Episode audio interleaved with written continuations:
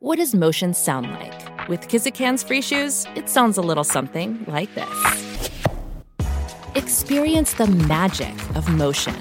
Get a free pair of socks with your first order at kizik.com/socks. The longest field goal ever attempted is 76 yards. The longest field goal ever missed? Also 76 yards. Why bring this up? Because knowing your limits matters, both when you're kicking a field goal and when you gamble. Betting more than you're comfortable with is like trying a 70 yard field goal. It probably won't go well. So set a limit when you gamble and stick to it. Want more helpful tips like this? Go to keepitfunohio.com for games, quizzes, and lots of ways to keep your gambling from getting out of hand. Greetings to those who watch below. Today we have part 4 of Herbert West Reanimator. I know, we're already over halfway there, and things are just getting worse and worse for our poor narrator. So this is Herbert West Reanimator, Part 4 The Scream of the Dead.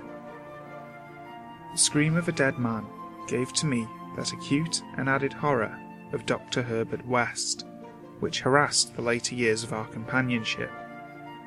It is natural that such a thing as a dead man's scream should give horror, for it is obviously not a pleasing or ordinary occurrence. But I was used to similar experiences, hence suffered on this occasion only because of a particular circumstance, and, as I have implied, it was not of the dead man himself that I became afraid.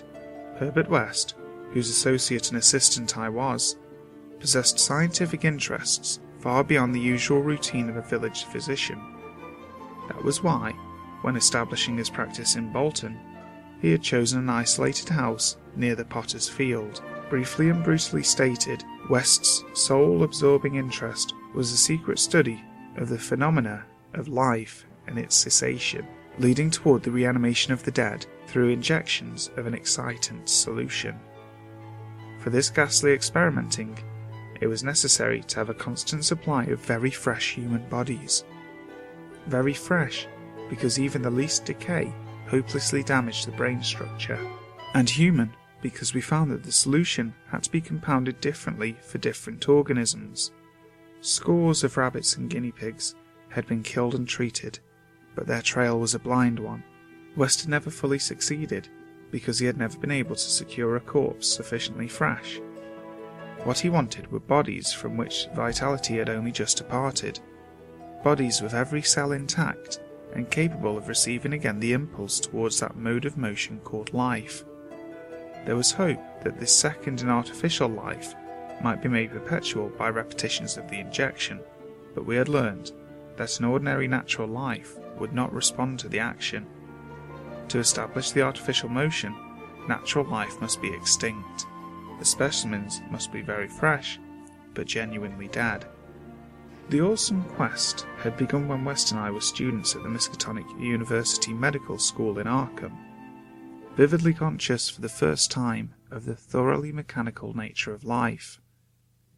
That was seven years before, but West looked scarcely a day older now. He was small, blond, clean shaven, soft voiced, and spectacled with only an occasional flash of a cold blue eye to tell of the hardening and growing fanaticism of his character under the pressure of his terrible investigations. Our experiences had often been hideous in the extreme, the results of defective reanimation, when lumps of graveyard clay had been galvanized into morbid, unnatural, and brainless motion by various modifications of the vital solution. One thing had uttered a nerve shattering scream, another had risen violently, beaten us both to unconsciousness, and then run amok in a shocking way before it could be placed behind asylum bars. Still another, a loathsome monstrosity, had clawed out of its shallow grave and done a deed. West had to shoot that object. We couldn't get bodies fresh enough for him to shew any trace of reason when reanimated, so had perforce created nameless horrors. It was disturbing to think that one, perhaps two, of our monsters still lived, and that thought haunted us shadowingly, till finally West disappeared under frightful circumstances. But at the time of the scream in the cellar laboratory of the isolated Bolton cottage, our fears were subordinate to our anxiety for extremely fresh specimens. West was more avid than I, so that it almost seemed to me that he looked half covetously at any very healthy living physique. It was in July 1910 that the bad luck regarding specimens began to turn. I had been on a long visit to my parents in Illinois, and upon my return found West in a state of singular elation. He had, he told me excitedly, in all likelihood solved the problem of freshness through an approach from an entirely new angle that of artificial preservation. I had known that he was working on a new and highly unusual embalming compound, and was not surprised that it had turned out well. But until he explained the details, I was rather puzzled as to how such a compound could help in our work, since the objectionable staleness of the specimens was largely due to delay occurring before we secured them. This, I now saw, Wester clearly recognized, creating his embalming compound for future rather than immediate use, and trusting to fate to supply again some very recent and unburied corpse, as it had years before when we obtained the man killed in the Bolton prize fight. At last fate had been kind, so that on this occasion there lay in the secret cellar laboratory a corpse whose decay could not have possibly begun. What would happen on reanimation, and whether we could hope for a revival of mind and reason, West did not venture to predict. The experiment would be a landmark in our studies, and he had saved the new body for my return, so that both might share the spectacle in accustomed fashion. West told me how he had obtained the specimen. It had been a vigorous man, well dressed stranger just off the train on his way to transact some business with the Bolton Worsted Mills. The walk through town had been long, and by the time the traveller paused at our cottage to ask the way to the factories, his heart had become greatly overtaxed. He refused a stimulant, and had suddenly dropped dead only a moment later. The body, as might be expected, seemed to West a heaven sent gift. In his brief conversation, the stranger had made it clear that he was unknown in Bolton, and a search of his pockets subsequently revealed him to be one Robert Leavitt of St. Louis, apparently without a family, to make instant inquiries about his disappearance.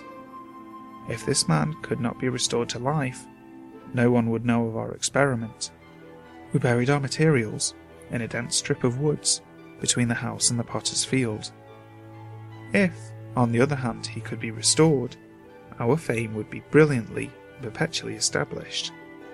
So, without delay, West had injected into the body's wrist the compound which would hold it fresh for use after my arrival.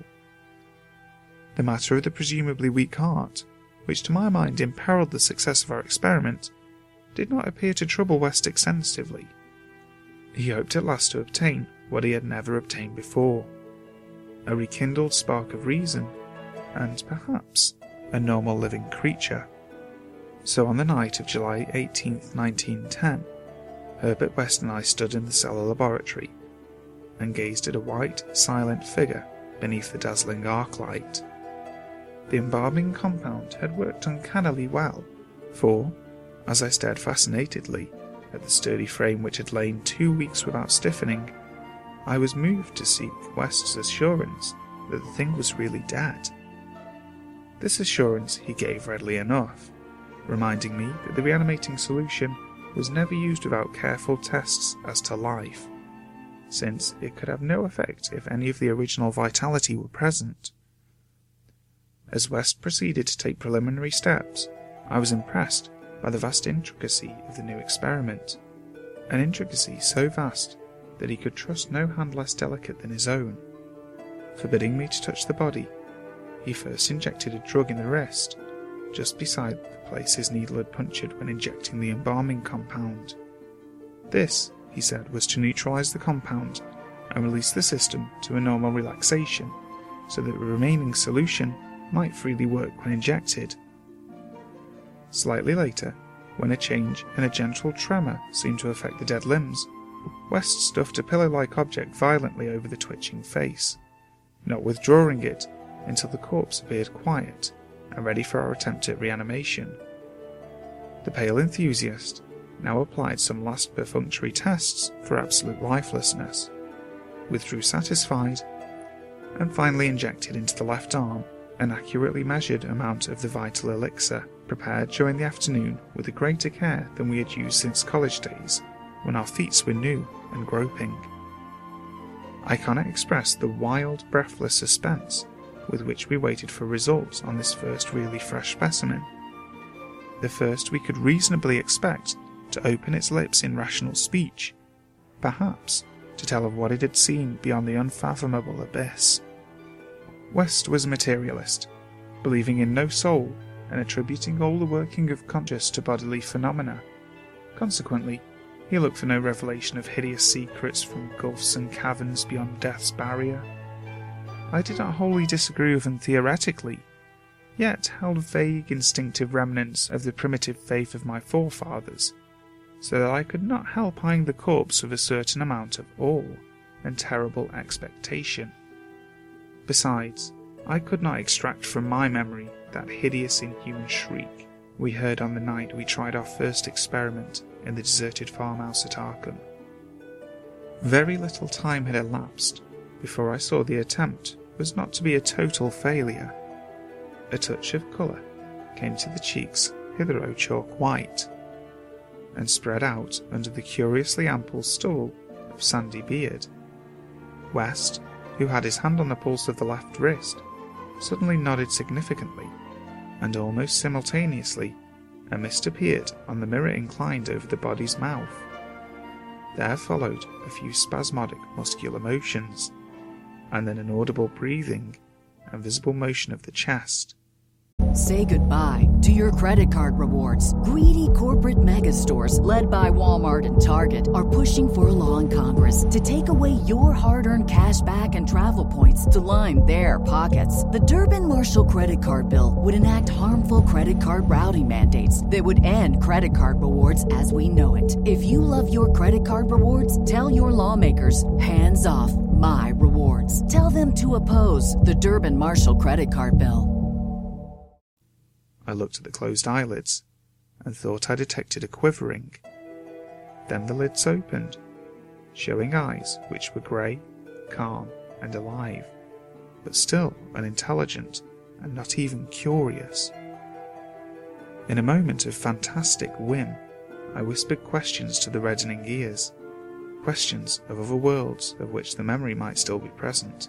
Subsequent terror drove them from my mind, but I think the last one which I repeated, was, Where have you been?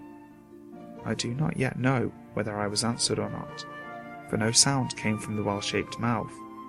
But I do know, at that moment, I firmly thought the lips moved silently, forming syllables which I would only have vocalized as only now, if that phrase had possessed any sense or relevancy. At that moment, as I say, I was elated with the conviction that the one great goal had been attained, and that for the first time a reanimated corpse had uttered distinct words impelled by actual reason. In the next moment, there was no doubt about the triumph, no doubt that the solution had truly accomplished, at least temporarily, its full mission of restoring rational and articulate life to the dead.